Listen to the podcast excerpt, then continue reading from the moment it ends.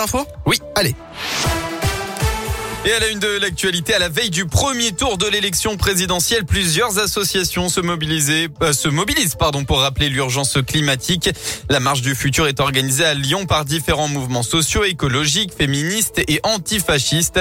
Ils donnent rendez-vous à 14h place Jean Massé. Le cortège prendra la direction de la place Bellecour. Une marche est aussi organisée ce samedi 10h à Villefranche-sur-Saône depuis le parvis de la gare SNCF. Direction le salon automobile de Lyon qui se tient à Eurexpo après avec 45 marques présentes et un large focus sur les véhicules zéro émission. L'édition 2022 revient après deux ans de crise sanitaire. Cette année, les visiteurs pourront ainsi et pour la première fois acheter des véhicules d'occasion. Mais le salon, ce sont aussi des animations et des expositions pour plaire à toute la famille. Marianne Dazor, directrice de la communication du salon automobile de Lyon. Parmi ces animations, il y a les animations de sport automobile qu'on peut faire en famille, comme le Crazy Qui est un petit mini karting qu'on peut faire à partir de l'âge de 6 ans, adultes et enfants, pour faire des courses, donc qui est très sympa. Ou le Pit Stops Challenge, où on fait un concours de vitesse pour changer la roue d'une Formule 1. Une autre animation qui est un peu peut-être moins ludique et plus euh, dans l'apprentissage, ce sont les initiations à l'éco-conduite et à la sécurité routière. Pendant un quart d'heure, faire un tour, on apprend comment conduire en étant plus éco-responsable, en économisant son carburant, mais ses pneus, ses freins et et ça sera également pour la sécurité routière, comment on peut adopter les bons gestes pour être sûr sur la route en ville comme sur autoroute. Et on rappelle que le salon se tient jusqu'à lundi inclus.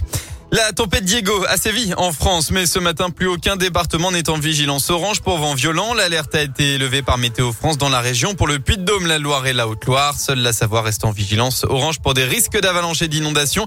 Et environ 50 000 foyers ont été privés d'électricité après le passage de la tempête, notamment en région Nouvelle-Aquitaine. À noter qu'un nouveau record de vent a été battu pour un mois d'avril à Clermont-Ferrand avec des rafales de 115 km heure enregistrées hier, selon l'Observatoire français des orages et tornades. À l'étranger, un crime contre l'humanité. Ce sont les mots du chef de la diplomatie française, Jean-Yves Le Drian, après le bombardement meurtrier d'une gare dans l'est de l'Ukraine, à Kramatorsk, où des civils étaient rassemblés pour fuir. La frappe de missile a tué 52 personnes, dont 5 enfants, selon le dernier bilan. Le président ukrainien Volodymyr Zelensky a demandé une réponse mondiale ferme, tandis que Moscou a démenti être responsable de la frappe, affirmant ne pas disposer du type de missile qui aurait été utilisé avant de dénoncer une provocation ukrainienne. On passe au sport en basket, concentration maximale pour l'Asvel après avoir été éliminé de Coupe de France et avoir fini la saison d'Euroleague.